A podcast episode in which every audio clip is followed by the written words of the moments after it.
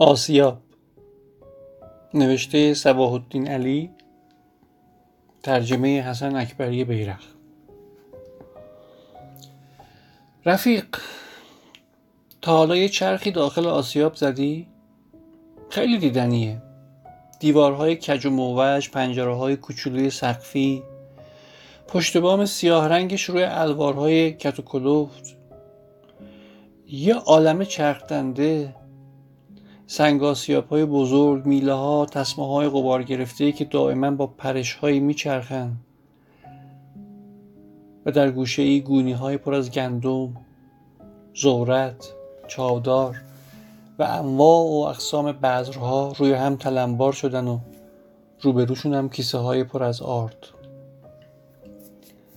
نزدیک سنگ های آسیاب ذرات ریز و داغ مثل قبار در حال پروازند. ولی وقتی دریچه روی کف آسیاب رو بلند کنی قطره های آب عین مه از پایین به بالا به صورت آدم می‌زنن. نظرت درباره اون صداها چیه رفیق؟ نواهایی که در ردیف های مختلف موسیقی از هر گوشه بلند شده و گوش آدم رو مینوازه. صدای آبی که از های چوبی سرازیر میشه و مثل صدای بادی که از لابلای درختان سپیدار میوزه به گوش می‌رسه. صدای سنگ های آسیاب که کم و زیاد میشه و با صدای تسمه ها که مثل شتلق سیلی محکمیه قاطی میشه. یا جیرجیر مداوم چرخهای چوبی. من قدیما یه همچین آسیایی دیده بودم رفیقم ولی دیگه نمی‌خوام ببینم. تو معنی عشق رو می‌دونی رفیق؟ تا حالا عاشق شدی؟ لابد میگی خیلی اقلا دختری که عاشقش شدی زیبا بود؟ اونم تو رو دوست داشت؟ حتما خیلی بغلش کرده بودی شبها باهاش قرار میذاشتی و با هم وقت میگذروندین؟ نه؟ کنار یه خانوم بودن چیز خوبیه حالا اگه جوانم باشه نکنه عشقت تو رو دوست نداشته چیکار کردی اون وقت؟ شبا گریه می‌کردی؟ واسه نشون دادن صورت رنگ پریده سر راش وایسادی و نامه های طولانی و سوزناکی براش نوشتی؟ اما شاید هم دوباره عاشق دیگه شدن سخت نبود برات. اولش آدم از خودش خجالت می‌کشه ولی می‌دونی بزرگترین مهارت ما اینه که خودمون رو از عذاب وجدان خلاص کنیم. اونی که بهش میگن عذاب وجدان همش یه هفته طول می‌کشه. بعدش یه قاتل بلفطره هم برای خودش هزار تا عذر و بهونه برای رهایی از این عذاب پیدا می‌کنه. حالا اگه سومی و چهارمی هم دوست داشته باشی و عاشق بشی این کار دیگه ادامه پیدا می‌کنه. خب ولی این دوست داشتن رفیق؟ بوسیدن یک زن اونو خواستن. این عشق و دوست داشتنه؟ ببینم می‌تونی لخ بشی و گوش و کنار شهر قدم بزنی؟ می‌تونی یه چاقو برداری و ازوله های دست و پاتو ببری و بعد بپری تو رودخونه و زور بزنی تا شنا کنی؟ جربوزه آدم کشی داری؟ می‌تونی بری بالای یه مناره و طوری فریاد بزنی که همه مردم عالم صدا تو بشنون؟ عشق می‌تونه وادارت کنه این کار رو بکنی؟ اگه بله پس میشه گفت تو عاشقی. مگه تو به زنی که معشوقته چی می‌تونی بدی؟ قلب تو خیلی خوب. حالا به دومی چی؟ اون جوونه؟ سومی و چهارمی چی؟ چخان نکن رفیق. تو چند تا قلب داری؟ می‌دونی این حرف چرتیه که قلبت جای خودش مونده و تو به این و اون میدیش؟ اگه تونستی سینت رو بشکافی و اون یه تیکه گوشت رو در بیاری و بندازی جلوی پای عشقت می‌تونی بگی دلتو دادی به کسی. رفیقم شماها نمی‌تونین عاشق شین. شما شهری ها شما روستایی ها شمایی که از یکی اطاعت می‌کنین و به یکی امر نه شمایی که از یکی میترسین و یکی دیگر رو میترسونین. شماها نمی‌تونین کسی رو دوست داشته باشین. فقط ما این که عاشقی بلدیم. فقط ما. ما کولیا. که مثل نسیمی که از غرب میاد رهاییم و آزاد. و غیر از خودمون خدایی نداریم. گوش کن رفیقم. بذار یه داستان عاشقانه یک کولی رو برات تعریف کنم.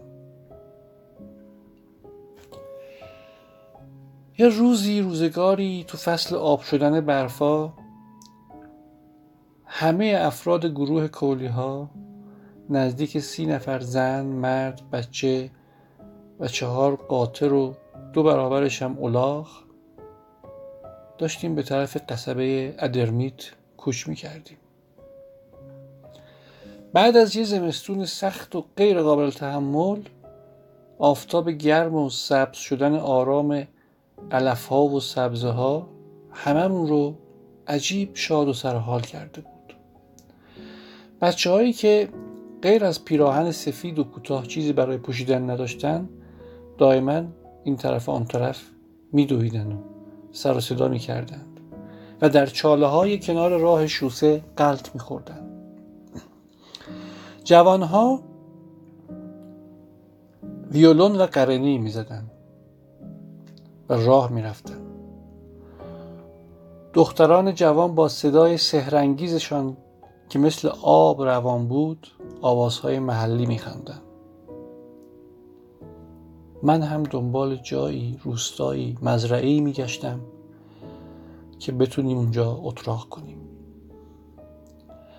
نزدیگه های ظهر در میان درختان زیتون سیاه یک درخت چنار و چند درخت سپیدار به چشمم خورد.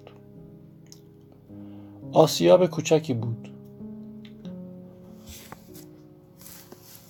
رودخانه پرآب و خنک از میان درختان بید گذشته وارد مجرای سنگی و تنگی شده بود از اونجا هم به چهار شاخه تقسیم می شد چنارهای پیر سقف آسیابی قدیمی رو که در گودی قرار گرفته بود می پوشان و سایش هم به میدانی که در جنوب آسیاب بود میافتاد. آب کفالودی که از زیر آسیاب بیرون می آمد صدای خشخش برگ های درختان را خفه می کرد و از بین دو ردیف درخت سپیدار رد شده و جلوتر در میان نیزار گم می شد. جای بدی برای اتراق نبود از اینکه روستاییان با بارهایشان بر روی الاغ به اینجا آمد و رفت می‌کردند مشخص بود که آسیاب کار می کند و رو به راه است کمی دور دستتر مناره سفید مسجد یک روستا دیده می‌شد. چادرها را نزده بودیم که پسری کولی به نام قرقی قرنیش را برداشت و به طرف در آسیابی که یک لنگه باز بود رفت و شروع کرد به نواختن. روستاییانی که داخل آسیاب بودند صدای قرنی را که بیرون آمدند و پسر نوازنده را دوره کردند و گوش به آوازش سپردند. آسیابان هم در میان آنها بود و در حالی که ریش سفیدش را میخواراند نظارگر بی تفاوت ماجرا بود. میدانی رفیق این روستاییان با اینکه از ما شاکیند و فکر می‌کنند مرغ و بزغاله هایشان را میدزدیم دوستمان دارند. یک گونی گندم جمع کردند و به عنوان دستخوش به قرقی دادند و آسیابان هم دو کاسه ماست به آن اضافه کرد. این رفتارشان باعث شد جرأت کرده کمی جلوتر در میان بوته های زیتون چادرمان را برپا کنیم. کارها خوب پیش می رفت زنهای ما سبدهایی را که از شاخه های بید مجنون بافته بودند به راحتی در روستاهای همجوار می فروختند. نوازنده های ما از روستاهایی که به اندازه یک نصف روز با ما فاصله داشتند به عروسی دعوت می شدند. البته قرقی قرنیزن سرآمد گروه نوازندگان بود هرگز کسی مثل قرقی ندیده ای. جوان رشید و با حیبتی بود. سیاه چرده و سبزه با موهای سیاه پریشان که به صورتش ریخته بود. و چشمهایی تیره و دماغی دراز و نکتیز. بینیش کمی به داخل کج شده بود. به خاطر همین ما به او قرقی می گفتیم سرش روی شانه های پهنش مثل سر یک اسب عرب صاف می ایستاد و در فرزی و چالاکی مثل یک اسب تند و تیز عربی بود. در همه قبایل شجاعت زیبایی و قدرت نوازندگیش زبانزد بود. مثل کولی های دیگر نمی نواخت رفیق. نوت موسیقی بلد بود. در مدارس شهر درس خوانده بود. آدم تودار و با احساسی بود. وقتی قرنه می‌زد تو گویی هوا را نه از ریه ها بلکه از دلش بیرون می‌داد شبها تنهایی می‌رفت زیر یک درخت می نشست و ما هم جلوی چادرها دراز کشیده چانه من را زمین میگذاشتیم و به او گوش می سپردیم. هیچ معشوقه ای نداشت دختران ترکمن سرخ چهره روستاهای سر راهمان یا دختران کولی نازک لب هیچ کدام نتوانسته بودند بیش از یک نگاه ساده توجه عقاب را به خود جلب کنند در حالی که وقتی قرنه می‌زد از چشمان درشتش قطره های اشک روی صورت سبزش می چکید. انگار که بخواهد آتش درونش را خاموش کند خیلی حرف نمی‌زد. وقتی هم لب به سخن میگشود پرده از راز درونش بر نمی داشت. کسی نمی‌دانست به چه می اندیشد و چه حسی دارد. نقطه پیوند او به این دنیا چیست؟ آیا از سر دلدادگی به کسی آنقدر از ته دل و سوزناک قرنه می نواخت؟ یا از سر بیار دلدار بودن؟ گاه قیبش می‌زد و در شهرها میگشت و ما میشنیدیم که در مجلس اشراف هم قرنه زده است.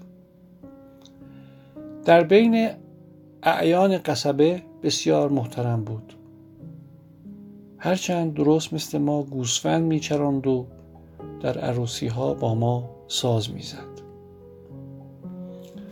تقریبا هر شب جلوی آسیاب جمع شده و موسیقی اجرا می کردیم آسیابان هم شکایتی نداشت چون چیزی درخواست نمی کردیم زیر درخت چنار زیراندازی حسیری می انداخت و با دخترش چهار زانو روی آن نشسته و ما را تماشا می کرد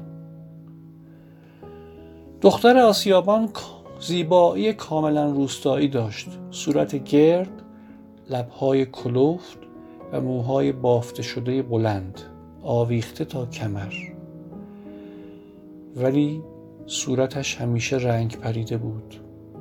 نگاهش به اطراف خیلی بیتفاوت به نظر می رسید و گوشه لبهایش خنده ای تصنعی و ناخواسته دیده می شد رفیقم این دختر معلول بود. در کودکی بازوی راستش را زیر چرخهای آسیاب از دست داده بود. حال به جای آن آستین پیراهنش تا کمر آویزان می‌شد که آن را هم به بند شلوارش میبست. همین موضوع باعث انزوای او شده بود. می توانی فکرش را بکنی که نداشتن یک بازو برای دختر زیبایی مثل او چه معنایی دارد؟ همراه دختران دیگر در چشمه بالای دره توانست آبتنی کند. همیشه مجبور بود که عیب خود را از دیگران پنهان کند. دخترهایی را که بعضی شبها دور هم جمع می شدند و می و آواز می خواندند نمی توانست همراهی کند. چون نمی توانست دست بزند و نمی توانست قاشق لای انگشتانش گرفته و به هم بزند و برقصد. معلوم بود که دوران کودکی خود را با حسرتی بی پایان سپری کرده بود معلوم بود که همیشه با چشمانی پر از تمنا به دختر و پسرهایی نگاه کرده که مثل سنجاب از درخت زیتون بالا می رفتند جلوی آسیاب به هم آبپاشی می کردند. انگار دیگر به همه اینها عادت کرده بود دیگر توقعی از کسی نداشت و تسلیم این واقعیت تلخ شده بود که از پس بسیاری از کارهایی که دیگران می توانند انجام دهند بر نمی آید. کنار در آسیاب روی تخت سنگی می نشست و با چشمهای نیمه خمارش به مرغهایی که خاک را زیر رو می کردند تا دانه ای گیر بیاورند و به تکانهای برگهای درخت چنار طوری خیره می شد که اشک آدم را در می آورد. شبها با پدرش می آمد. پیش او می نشست و ما را تماشا می کرد. پایان قسمت اول.